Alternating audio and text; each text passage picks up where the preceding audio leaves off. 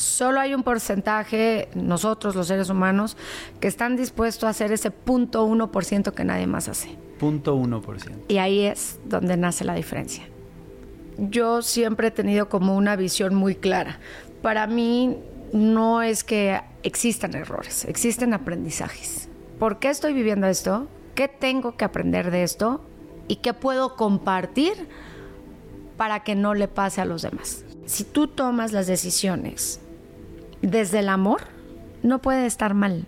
Entonces, tú tomas la decisión con las herramientas que tienes en ese momento y las tomas con amor, no están bien, no están mal, simplemente las tomaste con amor.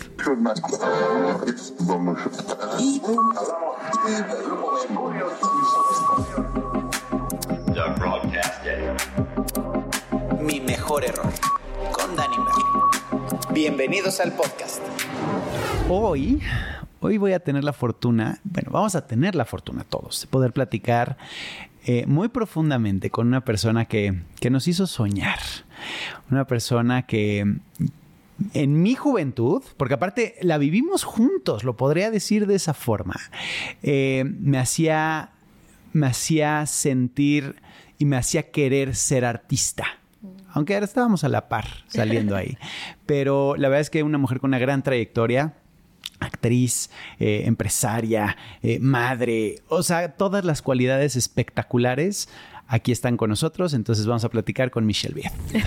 ¿Cómo estás? Querido Dani, muchas gracias. Qué, qué bonitas palabras recibo de tu parte. Y sí, efectivamente, estábamos siendo pubertos al mismo tiempo, creo. Sí, ya ¿Cómo nos divertimos juntos? Qué historias, ¿verdad? Qué co- aparte, ¿cómo ha pasado la vida? Que hoy ya cuatro hijos tú, cuatro hijos yo. Eh, Qué maravilla. Y es, es así de... eh, En esa etapa estuvimos, o sea, nos encontramos, en esta nueva etapa nos encontramos, nos reencontramos y qué padre poder estar sentados aquí y platicar de cosas que nos forjaron para estar hasta este momento donde estamos, ¿no? Así es.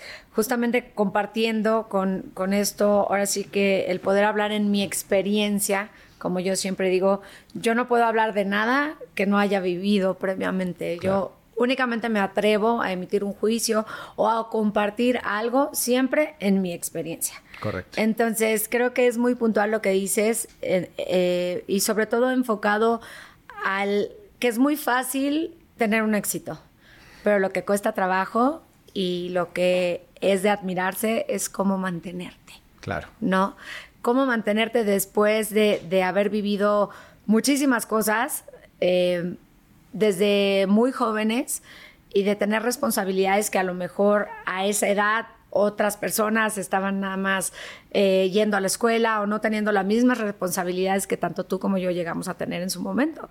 Entonces lo bonito es que podamos estar hoy aquí, que estemos compartiendo, que tengas una etapa diferente en tu vida. Igualmente hablo yo eh, una etapa distinta en mi vida, pero una etapa de mucha plenitud, de mucho agradecimiento, de, de constancia, de tesón, de trabajo, de lágrimas, eh, de este sudor, de, de perseverancia y de poder decir qué bonito que hoy este, el fruto de mi trabajo lo pueda compartir con mis hijos, que son mi mayor motor. Correcto. Y que lo puedan ver y que lo puedan vivir y que sea algo no nada más inspirador para ellos, sino para toda la gente que nos ha guiado y nos ha llevado de la mano en este camino. Ay, qué bonito hablas. De verdad, qué, qué Ah, introducción. ¿verdad? Exacto, exacto, exacto. La seriedad ya pasó. Nada más soy güera. No, lo otro no aplica. Ay, sí. A ver, ¿cómo llegamos hasta aquí? O sea, platícanos de, de- de tu historia, de, de- de- Sobre todo, ¿sabes qué es lo que me encanta? Eh, y, y- y es un eh, común denominador de, sobre todo los que están en el medio artístico y que son actores, que son artistas, que son cantantes, que desde muy chavos traen esa cosquillita, ¿no? Completamente independiente del que es abogado o es contador o lo que sea. El artista en general dice, yo sé lo que quiero desde muy chavo. Eh, pero, pero platícame tu historia, no, no, no voy a llenar este. Pues fíjate que yo, como bien lo mencionas, desde muy pequeña tenía claro que quería salir en la tele. Ok. Nada más que pues no sabía ni cómo, ni cuándo, ni dónde. Yo estaba cursando este, mi secundaria cuando un día una amiga me, me, dijo, ay, acompáñame, que no sé qué, porque están, en ese entonces estaban grabando eh, Acapulco Cuerpo y Alma en español y en inglés en Acapulco. Yo soy acapulqueña. Contrario a lo que dice el internet, no, no nací en Iowa, nací en Acapulco Guerrero. Guerrero el que nació en Iowa es mi papá, en paz descanse, y toda su familia, pero no, yo soy acapulqueña, 100% mexicana por obvias razones, teniendo un papá norteamericano nacido en Estados Unidos, en Marshalltown, Iowa, pues tengo la doble ciudadanía y soy bicultural. Haciendo el paréntesis a un lado, acompañé a mi amiga y es el estar en el momento preciso, en el tiempo preciso y con las personas adecuadas. Eh, a mí básicamente me pasó la historia de la Cenicienta. A mí me descubrió Valentín Pimstein, que en paz descanse. Una leyenda en esto del melodrama, en ese entonces, que estoy hablando 1995, 1996, francamente, porque yo acababa de cumplir 15 años cuando, cuando fui a acompañar a mi amiga. Acaba de ser mi fiesta y de repente conozco al señor Valentín Pimstein, que es una eminencia en cuanto a lo que significan las telenovelas. Correcto. Además, es también quien descubre a Verónica Castro y a Talía. Entonces yo fui uno de sus últimos descubrimientos antes de que él falleciera. Y de la nada, de estar en la secundaria, de estar compartiendo con, mi familia, con mis hermanos. Yo soy la mayor de cinco hermanos. Tengo cuatro medios hermanos y tengo además cinco primos que son cuatro hombres y una mujer. Entonces somos diez en total de dos hermanas de los cuales soy yo la más grande, y solo somos dos mujeres. Ándale, entonces, te decía ponerlos en orden. Sí, muy bien.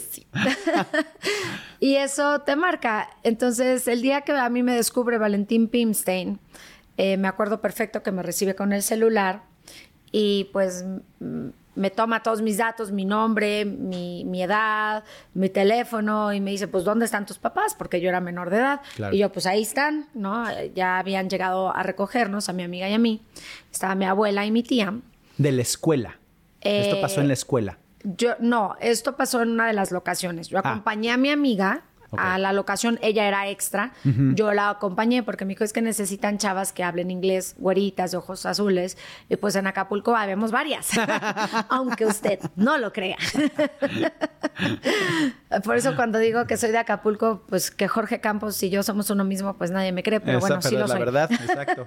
Entonces, ahí estando en, en el set de Acapulco Cuerpo y Alma, Valentín Pimstein cayó de sorpresa al set a a supervisar la producción en ese momento y por azares del destino lo conocí.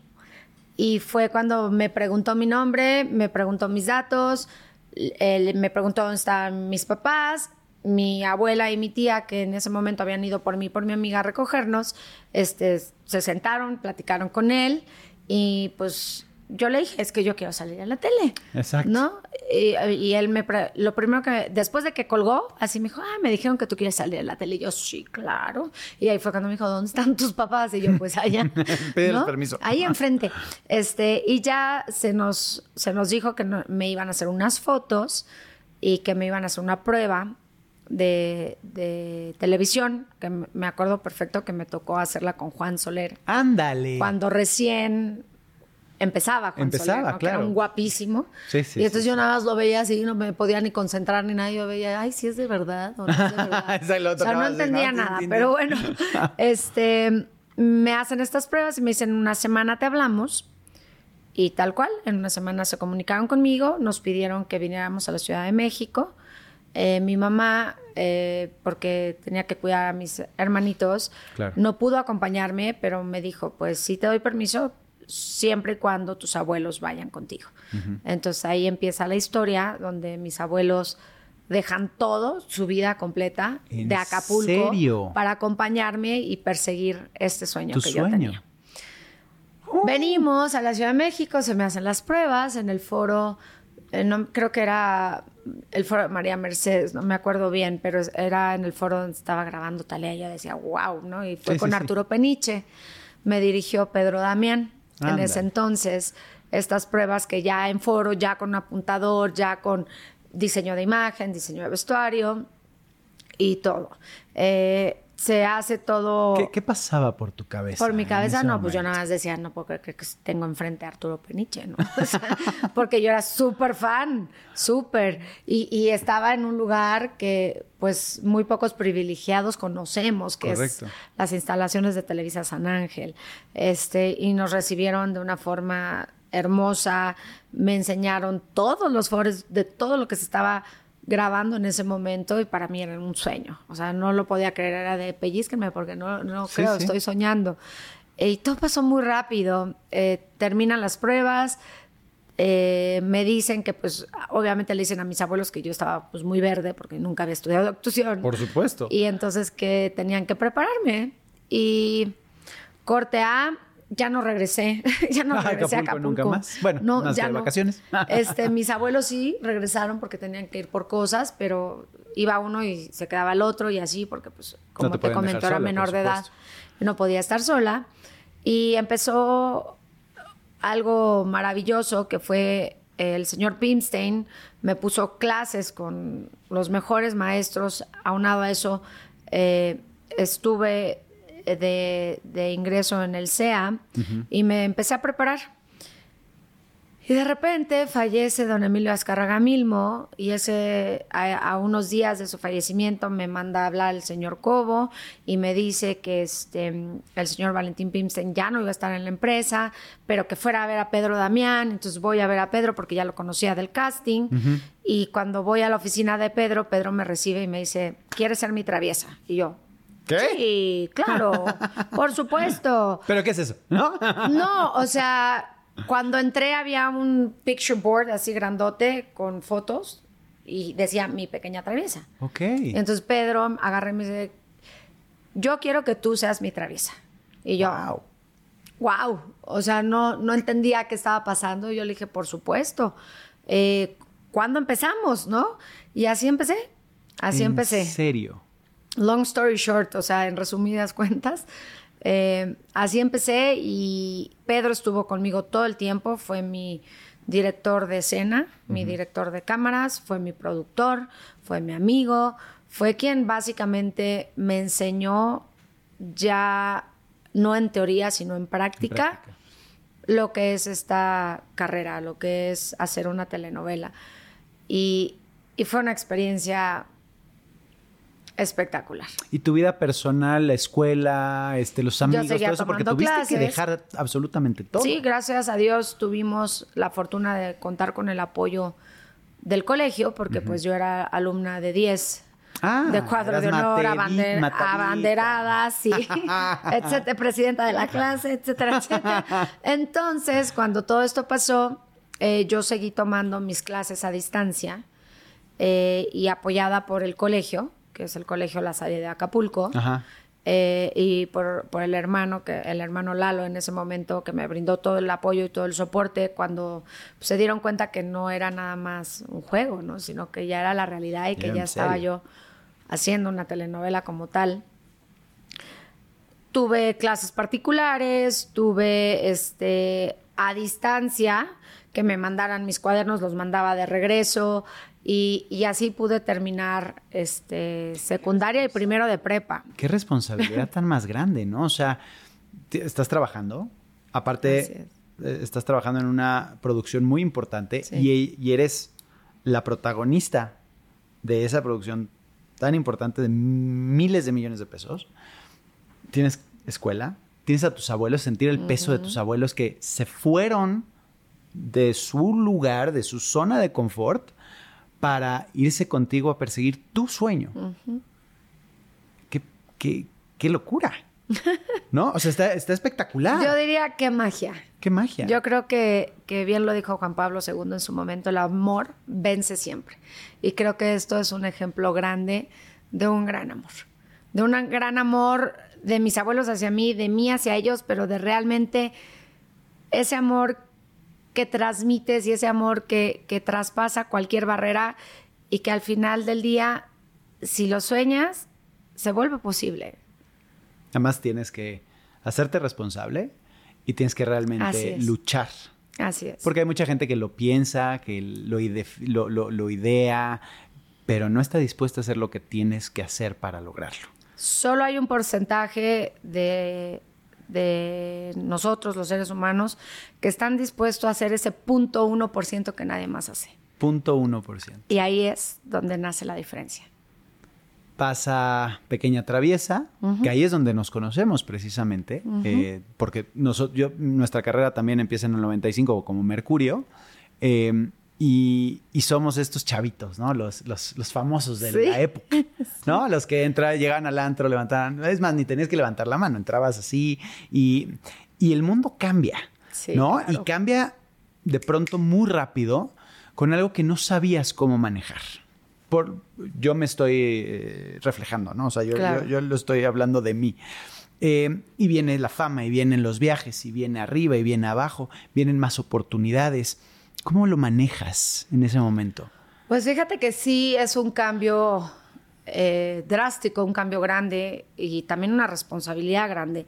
Nosotros en la telenovela de Traviesa teníamos el cometido o ahora sí que el objetivo de que si la novela funcionaba, el horario de las 7 para telenovelas juveniles seguía abierto. Pero si la novela no funcionaba, ese horario se iba a cerrar en ese momento. Ándale. Y, eh, o sea, uno cuando tiene la edad que yo tenía cuando estábamos haciendo Traviesa y era lo primero que hacía y mi vida había cambiado, no lo dimensioné. Eh, cuando lo hago consciente y cuando empiezan a suceder todas estas cosas maravillosas, eh, en, en donde no solo nos va bien, sino también se nos apoya. Yo soy madrina de la primera unidad digital de Televisa, que es la unidad 10. De tener una unidad que la verdad era como armada de todas las unidades, porque pues era un proyecto nuevo y la verdad no mucha gente confiaba en nosotros. Pero todo el equipo, toda la producción, todo el cast, dejamos el corazón y el alma en ese proyecto.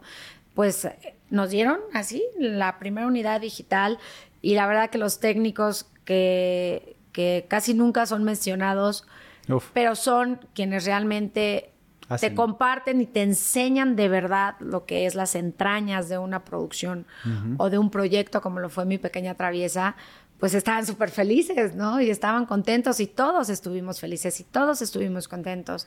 Y como bien dices, viene, viene otra oportunidad que es la de Soñadoras, que es una, a unos meses de terminar mi pequeña O sea, fue luego, luego. Sí, como que descansé creo que tres, cuatro meses y empecé a hacer Soñadoras.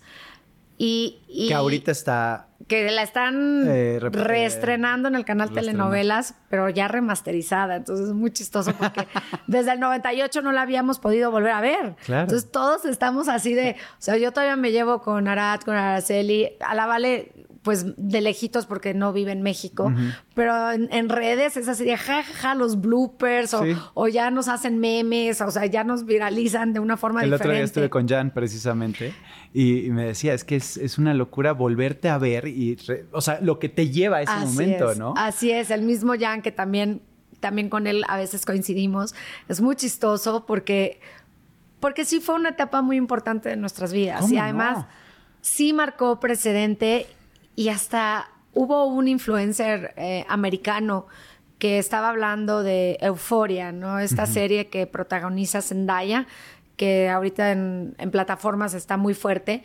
Pues este chavo se aventó el decir, a ver, ¿qué dicen de Euforia? Si primero fue Soñadoras. Y Claro. entonces empezó a hacer la comparación de esta serie con la novela de Soñadoras. Y hasta ahí fue cuando a mí al menos me cayó el 20 que dije, órale. Que trascendió. Porque una cosa es hacerla, y en ese entonces no había las plataformas que existen hoy. Por supuesto. Y entonces o la hacías o la veías. Entonces nosotros, como elenco, no la vimos nunca. Claro.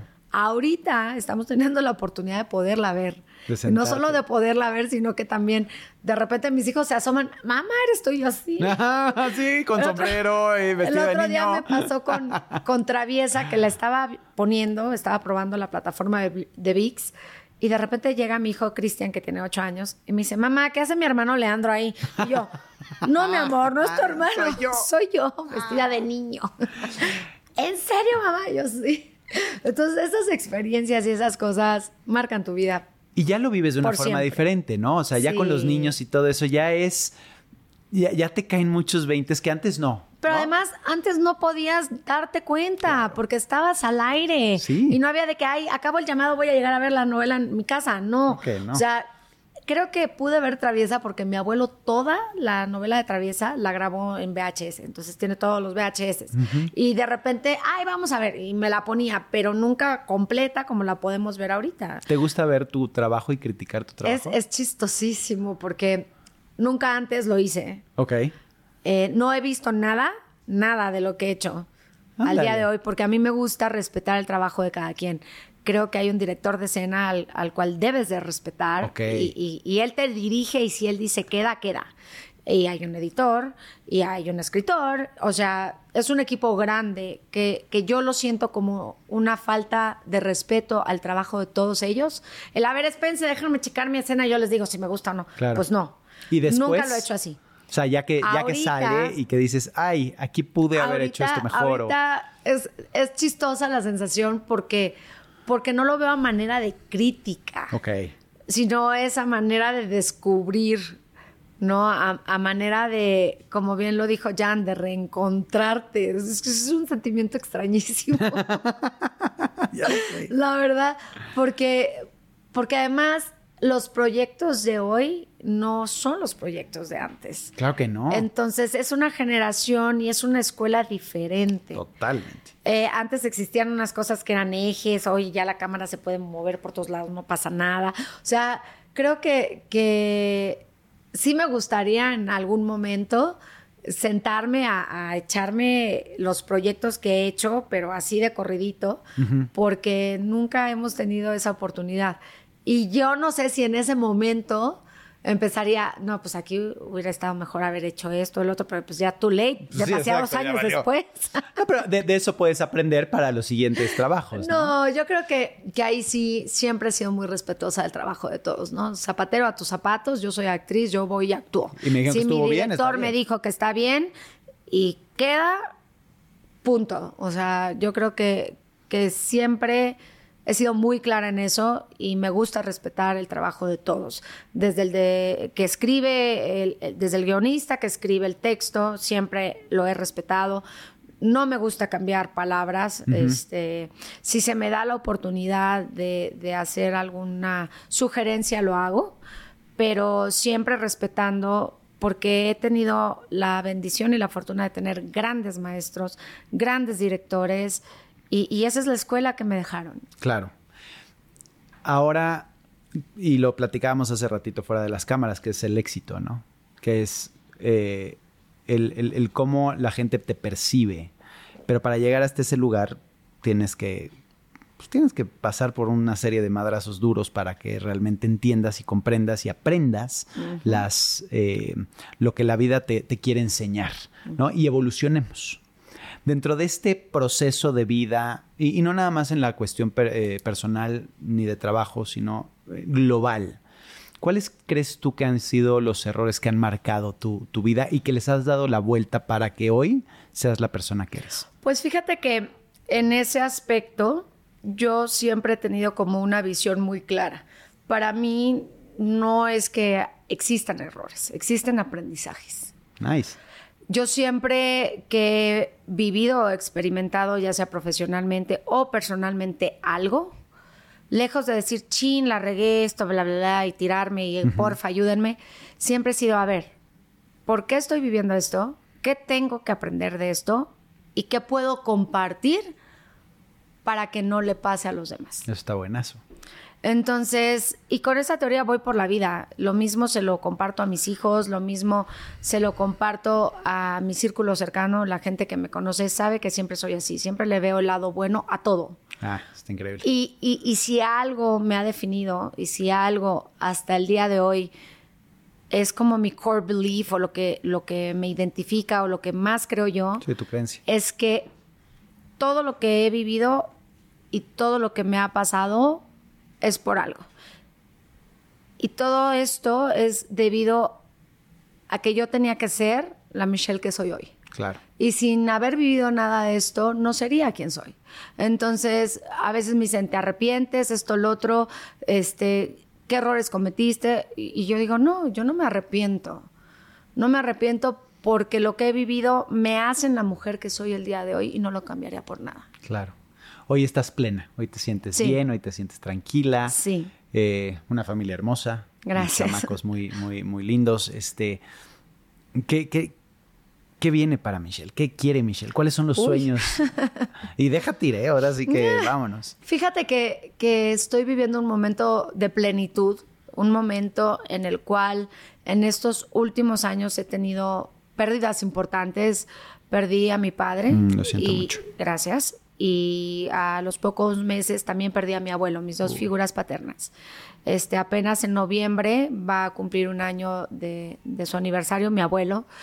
Y ha sido una, una, un año de, de interiorizarnos. Creo que también el, el haber vivido esta pandemia, el haber enfrentado eh, una pandemia a nivel mundial.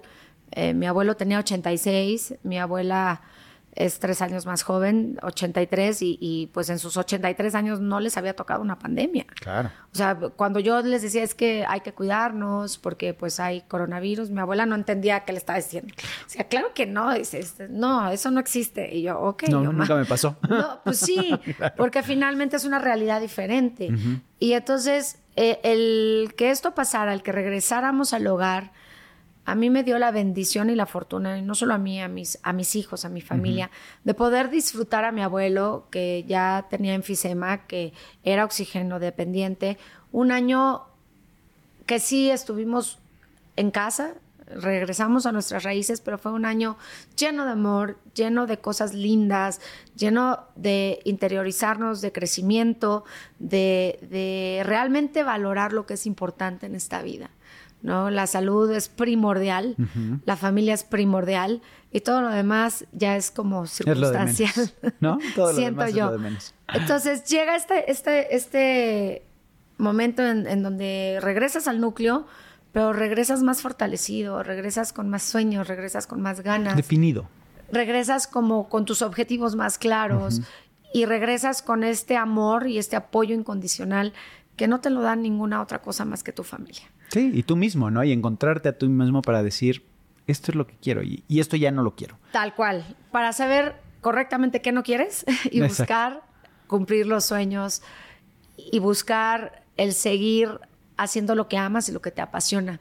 Cuando, cuando se empezó a abrir el trabajo para todos, a mí me vino una reflexión muy grande que dije, y, y lo creo hasta el día de hoy, qué privilegio el nuestro, los que nos dedicamos al medio, porque salíamos a trabajar, pero a la vez ese trabajo le llevaba sonrisas a toda la gente que estaba en sus hogares. Claro. Y muy poca gente puede decir eso, ¿no? Sí, sí. Guardando las distancias con, con todos los médicos del mundo que Porque esto es fueron- masivo, ¿no? que fueron este, quienes dieron su vida y que quienes salvaron y estuvieron al pie del cañón con todos los enfermos, con la gente que falleció, con la gente que, que sí sobrevivió esta enfermedad. Creo que también el decir yo sané, yo estuve, yo esto, wow, o sea, Diosito, qué bonito don les diste. Mi, mi prima es médico, su esposo también es médico y, y ver todo esto a través de sus ojos para mí fue un privilegio y poder decir, híjole, a mí me toca eh, enfrentar esta crisis mundial llevando sonrisas, lle- llevando sueños a la gente en sus hogares, llevándoles un poquito de esperanza en esto que, que fue la telenovela que hicimos de Mi Fortuna es Amarte, el, el incursionar en la comedia con, con Israel Haitovich en, en el programa de Más Noche, que yo no había hecho comedia. ¿Te gusta? Me fascina. ¿Ah, sí? Se volvió un vicio. Ay, Dios mío. Todo es culpa de don Héctor Suárez, en paz descanse. Y le mando un beso hasta el cielo. Porque fue el que primero creyó en mí. Y yo estaba viviendo en Estados Unidos cuando de repente me habló Alejandro Go y me dijo, quiero Ajá. que hagas tu debut en teatro. Yo no había hecho teatro. Y le digo, "Bueno, ay, Alex, es que estoy en Houston. Me dice, es que déjame decirte. Me dice, es que es la señora presidenta y es con Héctor Suárez. Y yo así, chin. O sea, ya no te puedo decir que no. O sea, Ya me diste todas las porque herramientas además, para- Héctor, mi abuelo admiraba muchísimo a don Héctor. Mi abuelo era su súper fan número uno y yo dije, no, bueno, yo no puedo dejar pasar esta oportunidad. trabajar con un grande, claro.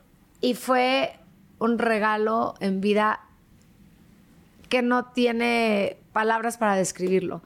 Eh, después de que termino yo la gira con ellos, que me eché 100 representaciones, recibo la llamada de Israel Haitovich y me dice, es que quiero, quiero invitarte. Yo no había ido a su programa porque por una u otra, por trabajo, nunca habíamos coincidido, no habían coincidido las agendas. Entonces fui con Israel y pues de ser invitada ya después me dijo, oye, es que quiero que me ayudes a hacer los sketches, que seas elenco base. Y dije, pues claro que sí. Si tú confías en mí, ¿por qué, te voy a decir que no? Claro. Entonces, eh, agradeciendo la oportunidad siempre y siendo muy consciente de que la comedia no es lo mío, pero tengo muchos, muchos compañeros que me han ayudado a aprender muchísimo. ¿Qué te gusta más? Es ¿Hacer una novela o hacer un sketch de... Son muy, son muy diferentes. A decir una cosa. Es más difícil hacer reír que hacer llorar. Ah. Entonces el género como comedia es el más difícil de todos los géneros literarios que existen. Claro. El melodrama, pues ya sabemos la fórmula y pues es mi mero mole. ¿no? Porque llevo haciendo 25 años ya en noviembre. Este, entonces ya como pececito en el agua. Pero a mí me gustan los retos. Soy una mujer de retos. Y cuando Héctor me mandó llamar, don Héctor y su hijo, que fue quien nos dirigió, y me explicaron cómo es y, me enseñaron y sobre todo lo, lo, hice en vivo, ¿no? Esta interacción con el público previo a la pandemia fue una experiencia indescriptible. Esa sinergia que existe con una audiencia en vivo, digo, tú lo sabrás de, los shows cuando ibas con Mercurio y que vas a empezar otra vez. Eh, sabrás lo que te digo masivamente.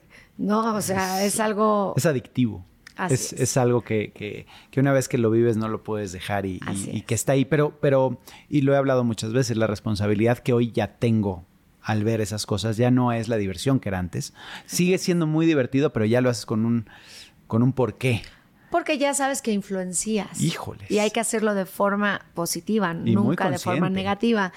Con responsabilidad, como bien lo dices. Ya cuando te vuelves papá, y más cuando ya tus hijos pues también tienen acceso a las redes sociales y te andan checando y mamá pusiste esto y mamá lo otro y yo sí mi amor pues ya sabes cómo soy entonces yo creo que ahí viene esta conciencia que, que de la cual hablabas y de la cual este, únicamente por los sucesos que te han tocado vivir a ti, por los sucesos que me han tocado vivir a mí, es compartir esta experiencia y el ser responsable, decir, yo lo viví así y aquí estoy. Para poder ser testimonio y para también poder influenciar en la vida de los demás, aunque a veces somos medio testarudos, cabeza dura, y no aprendemos más que en cabeza propia. ¿Verdad? Pero se vuelven a aparecer. Pero se hace, se hace el intento. Exacto. Pero se vuelven a aparecer. ¿No? No, lo que no, lo que no aprendes bien, ah, te, se te Obviamente. y vas a caer y vas a tropezar. Hasta que no lo aprendas, entonces puedes evolucionar y seguir con la siguiente lección que la vida te tiene preparada. ¿En qué estás ahorita? ahorita estoy ¿Estás en terminando eh, eh, la filmación de mi primera película, La Loca del Reforma. La terminé. ¿Cuándo sale? Sale a principios de 2023. Ok.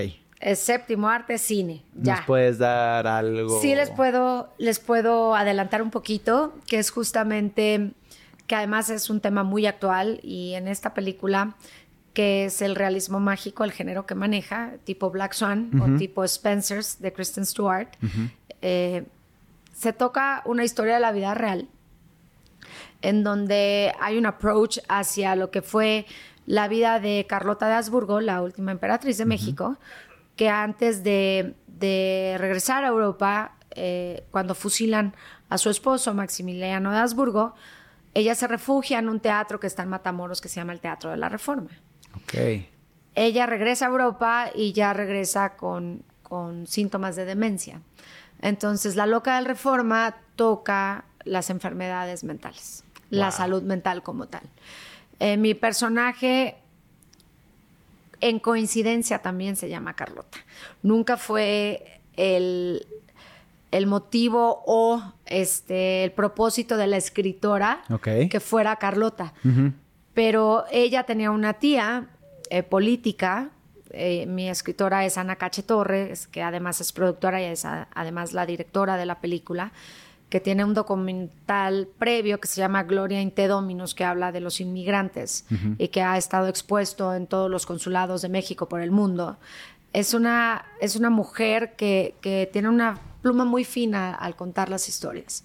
Entonces su tía política, que era cantante, también iba al Teatro de la Reforma y también este, cantaba en este teatro. Y de repente, por azares de la vida, ella empieza con síntomas de demencia y termina vagando por las calles del teatro y por las calles de Matamoros, que es una ciudad pequeña, pero es una ciudad muy, muy bonita. Este, una ciudad que nos cobijó con los brazos abiertos, que, que lo único que recibimos de toda la gente que participó ahí fue amor, fue talento, fue respeto. Todo el cast, toda la producción, era una producción pequeñita, es de Matamoros. Entonces, Ah, a diferencia, increíble. creo que yo era la única que no era, pero ya me van a dar acta de nacimiento matamorense, entonces, pues bueno, Ya puedo gané. decir que soy de allá. Exacto, ya me lo gané. Y, y es una película que va a levantar muchas banderas rojas, que va a ayudar a que la gente que, que antes le daba miedo hablar de la salud mental pueda identificarse, pueda buscar ayuda y pueda levantar la mano. Claro, ¿no? porque eras muy juzgado, ¿no? Ah, está loco. Así es. Y ahora creo que hay mucha más apertura y creo que la forma en que abordamos el personaje de, de Carlota y su demencia, que finalmente ella tiene demencia, ¿no? Tiene un inicio, un desarrollo y un final, que se lo podrán ver cuando vayan a ver la película. Exactamente, no vamos a decir el final, pero... Pero se habla de la demencia de una forma en la cual creo que vamos a, a tocar muchos corazones. Y además también vamos a levantar awareness. va- Claro, crear conciencia. Conciencia para toda la gente que pueda ir a ver la película. Y, y es padre porque es realismo mágico, entonces hay cosas que sucedieron en la realidad y tú como espectador vas a poder decir o adivinar cuál es la magia y cuál es la realidad. Lo cual está muy interesante. ¿Y cu- cuál fue, o sea, qué fue esta experiencia de hacer cine ahora? Impresionante. Muy diferente a la televisión. Ok. Muy diferente a todo lo que tenga que ver con redes. Muy diferente a la tele en vivo. Ok. Este, muy diferente al teatro, porque además me tocó una doble bendición. Fue una película que se desarrolló dentro de las entrañas del teatro, pero además la escena final se hizo con público en vivo. Ándale. Entonces se pidió una aportación significativa porque queríamos seguir y queremos seguir apoyando a todo el talento de Matamoros porque teníamos muchos practicantes Mm. que, que estaban haciendo sus prácticas con nosotros y ellos estaban estudiando la carrera de comunicación porque allá en Matamoros no hay una escuela de cine. Pero Ana los invitó a ser parte de esto y estuvieron con nosotros los 21 días. Y iban, hacían sus cuatro horas y se quedaban. O sea, no se querían ir. Pues, por supuesto. Y la verdad es que fue una experiencia tan bonita y tan grata. Le abrimos la puerta al público de Matamoros y, y las ciudades cercanas, Reynosa, Brownsville, McAllen, para que fueran parte de, este, de esta experiencia, de, este, de esta última escena, como a forma de agradecimiento, a forma de decirles gracias por todo lo que nos brindaron durante todos estos días. Y quedó ¿Sí? ¿Qué te puedo yo decir? Pues Una experiencia, híjole, brutal. La tenemos que ver. Brutal porque la gente, tú lo sabes, la gente en teatro interactúa contigo. Correcto. Y que al mismo tiempo eso se esté filmando. No puedo decir más Es que la gracias, magia. gracias, gracias. ¿No? O sea, punto. No hay más. Gracias, gracias, tres veces gracias. Porque sí fue algo fuera de serie. Y compartir con mi hija, con Michelle, que tiene 15 años, Ajá. porque ella me interpretó a mí cuando yo era joven, cuando Carlota era Ah, joven. ¿en serio? Y verla actuar, o sea, así con el pecho de paloma, como mamá gallina me Claro, siento. obviamente. Porque pues le pasó como a mí en Traviesa. La más primera que oportunidad en... A ella le pasó en cine. A mí me pasó en televisión y a ella Claro. le pasó en cine. Entonces verla desenvolverse, no meterme porque no soy mamá águila, ni mamá araña, ni mamá de nada de esas cosas, que está encima de su hija, no. El verla solito y que llegara la directora y me dijera, oye, wow, Michelita se transforma en el escenario, es como verte a ti, pero pues remasterizada, Re- para mí fue un regalo muy grande. Entonces, en esa etapa est- estoy, acabo de terminar esta película sigo siendo eh, elenco base de Israel Haitovich en, en Más Noche y en todo lo que es Distrito Comedia, que son varios programas. Entonces, cuando me llama, yo voy. Ahí estás. De hecho, hicimos una, la primera narcoserie comedia con él. Ok. Que estuvo también filmada y que aún no, no se ha estrenado porque está todavía en postproducción. Le están metiendo un chorro de efectos digitales Ajá. y, y un elencazo. O sea, ¿Sí? ¿Qué te digo? Está el maestro Luis Felipe Tobar. Nos avisas cuando esté. O sea, cuando esté, también. obviamente les voy a decir. Encima de eso, estamos también como elenco base en Cuéntamelo Ya, Ajá. conduciendo, que ahí nos Ahí vimos nos cuando vimos. fuiste a hablar de tu, dis- de tu libro. perdón, de tu disco. Ah, Ya- también. Ya quiero también, que ya, saques disco discos, otra vez. ya, yo todo. Me voy a poner a bailar con ustedes nuevamente. Es que en Amigas y Rivales estaba Alex Sirvent con nosotros. Sí, claro, lo Entonces, sé. pues también era una locura, ¿no? O sea, era mucha cercanía. Y, y, y qué, qué te puedo decir? Siempre fan del trabajo de mis compañeros Ay, del tuyo mismo. Entonces esta nueva etapa está padre, está padre porque pues ahí ando, ahí, ahí- ahí ando cumpliendo sueños, eh, dándole la palomita al bucket list y pues como mujer, como como mamá en plenitud porque tengo tengo adolescentes, tengo niños en primaria, sí. o sea, tengo de todo un poco y lo estoy disfrutando muchísimo. Estoy planeando la, la fiesta de 15 años de mi hija Michelle ándale. que sí quiso fiesta. Entonces yo le decía, vámonos a París, tú y yo. Exacto. Solas, dejamos a tus hermanos, tú y yo, ándale. No, mamá, quiero mi fiesta. ¿Y sabes qué es lo peor? Que también le vas a dar el viaje. le vas a dar las dos Seguramente, cosas. eso espero, eso espero, porque ella tenía muy claro que quería su fiesta. Yo tuve mi fiesta Ajá. con 14 damas y 15 chambelanes. Entonces, ¿cómo le puedo decir que no? Claro. Así que, pues en esas estamos. Mitzi le está diseñando su vestido. Javier de la Rosa la va a maquillar. Ah, no, Entonces, bueno. lo bonito de que las figuras, estos amigos entrañables que he hecho a través de los 25 años que ya llevamos en esta empresa, me den su amor y su cariño para mi niña, no, No, puedo más que agradecerlo, la verdad. Entonces, en eso ando, en eso ando y que venga lo que venga. Eso, Estoy preparadísima y si no, mm, lo aprendo, lo invento o a ver qué le hago. ¿Cuál, ¿Cuál sería ese, ese consejo o ese... No, no sé si consejo, porque el consejo es como leccionar a la gente, sino más bien como ese mensaje para la gente. Mi mejor error es este programa, ¿no? es, es de lo que se trata y es aprender de los errores, aprender de los fracasos. Como bien lo dijiste, para mí no hay un error, sino hay un aprendizaje y cómo verlo Tal así. cual. Pero ¿cómo, ¿cómo le pones el chip a la persona para que lo vea de esa forma, para que la vea de una forma positiva y no clavándose en lo negativo y no... Porque está bien difícil. Claro. O sea, allá afuera la calle está llena de, de- de cosas que te abruman y cosas que te hacen para abajo. ¿Y cómo puedes ver ese rayito? Es lo que decíamos en tu live, ¿no? Ahorita, que atrás de las nubes está el sol. Pues yo creo que, que la clave o, o no la clave, más bien lo que yo te puedo compartir en mi experiencia, creo que es humanizándolo. Finalmente, todos somos seres humanos, todos tenemos sentimientos, se vale reír, pero también se vale llorar. Claro. Las lágrimas limpian el alma. Y no se vale el, el señalar, no se vale el apuntar, aunque se dé, el poder humanizarlo y decir, a ver, todos so- somos seres humanos, tú no sabes lo que está viviendo el otro, nunca, entonces, céntrate en ti, céntrate en ti y entiende que por algo estás viviendo lo que estás viviendo. Que eso te dé fortaleza, que eso te dé este aprendizaje para poder compartirlo. ¿Por qué? Porque en el momento que lo compartes lo humanizas. Claro. Y en el momento que humanizas, los demás dicen, pues si ella puede, yo también puedo. O si él puede, yo también puedo. Y el no quedarte las cosas, fíjate que es, es complicado porque cuando uno vive ciertas experiencias, todos tenemos un proceso diferente. Correcto. A algunos nos toca un mes, a algunos nos toca una semana, a algunos nos toca siete años, a algunos 15, a algunos 30. Cuando eres víctima de un delito, y en particular este, delitos de la índole de los cuales yo he sido parte, no importa el tiempo que te tardes, el delito es el delito. Y así está tipificado en nuestra, en nuestra ley, por lo mismo. Entonces yo creo que siempre, como padres y como madres, no hay un manual, no existe. Y si alguien lo tiene, pues que me lo pase. ¿no? Exacto.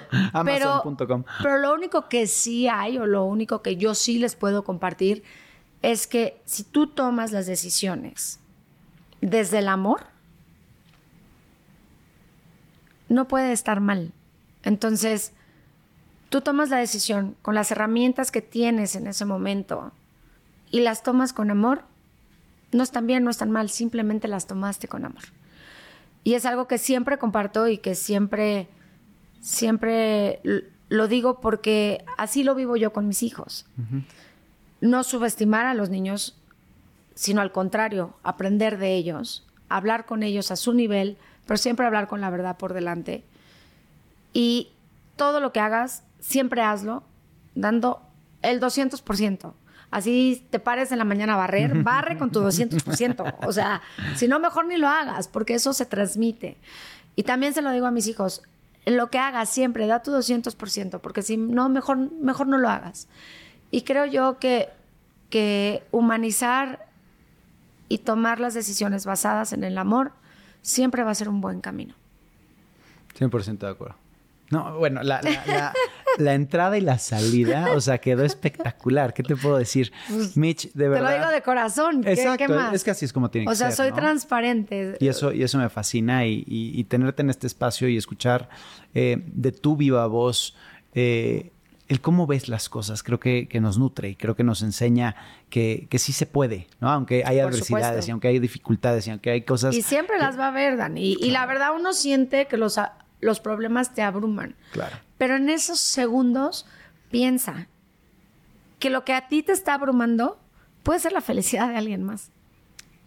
Y ahí es cuando dices, gracias, Claro. no me quejo. Veo la forma de solucionarlo. Veo la forma de seguir adelante. Veo la forma de compartir. Veo la forma de dar gracias. ¿Sabes? Qué delicia. Pues sí, así es. La verdad es que estamos alineados y, y creo que esta carrera nos ha ayudado mucho a, a- a sensibilizarnos, ¿no? Y a, y compartir eh, con la gente que se convierte en esta responsabilidad de poder pasar nuestras vivencias de una forma positiva, Positiva. y de una forma, eh, pues con el corazón en la mano, como es. Y creo que también, y a ti te tocará como papá, yo creo que, que sí la palabra educa, siempre, ¿no? Puedes educar con la palabra. Pero el ejemplo arrasa. Totalmente. Pues nos quedamos con esa plate. Ok. Bueno, te agradezco infinitamente que estés aquí. De verdad, eh, nos podríamos aventar siete horas más. No, bueno, pero te tienes que ir al Este, ensayo, si no, exacto, ¿quién se va a aprender la coreografía? Exacto, maldición. Me ¿Quién se va a probar esos vestuarios psicodélicos? Ay, no, no es cierto, sé, estoy ya bromeando. sé. No, no, no, no, no vamos a salir con plumas esta vez. Pero de verdad, este es tu espacio, este es tu lugar, esta es tu casa. Gracias, Gracias. gracias, gracias por compartir. Y Mitch, ojalá y esto no se quede aquí y sigamos trascendiendo y sigamos inspirando y sigamos tocando corazones. Así sea. Me mando un besito. Los adoro. Gracias. Suscríbanse, hagan lo que tienen que hacer. ya lo Eso, campanita. Exacto, campanita, ya lo saben. Todo. Nos vemos. Besos, gracias. Compartan. Exacto. No te pierdas el siguiente podcast. Esto se acabó. Without the ones like you, who work tirelessly to keep things running, everything would suddenly stop. Hospitals, factories, schools, and power plants, they all depend on you. No matter the weather, emergency, or time of day, you're the ones who get it done. At Granger, we're here for you with professional grade industrial supplies. Count on real time product availability and fast delivery. Call clickgranger.com or just stop by. Granger for the ones who get it done. Judy was boring. Hello. Then Judy discovered ChumbaCasino.com. It's my little escape. Now Judy's the life of the party. Oh, baby, Mama's bringing home the bacon. Whoa, take it easy, Judy. The Chumba life is for everybody. So go to ChumbaCasino.com and play over 100 casino style games. Join today and play for free for your chance to redeem some serious prizes. ChumbaCasino.com. No purchase necessary. Void where prohibited by law. 18 plus terms and conditions apply. See website for details.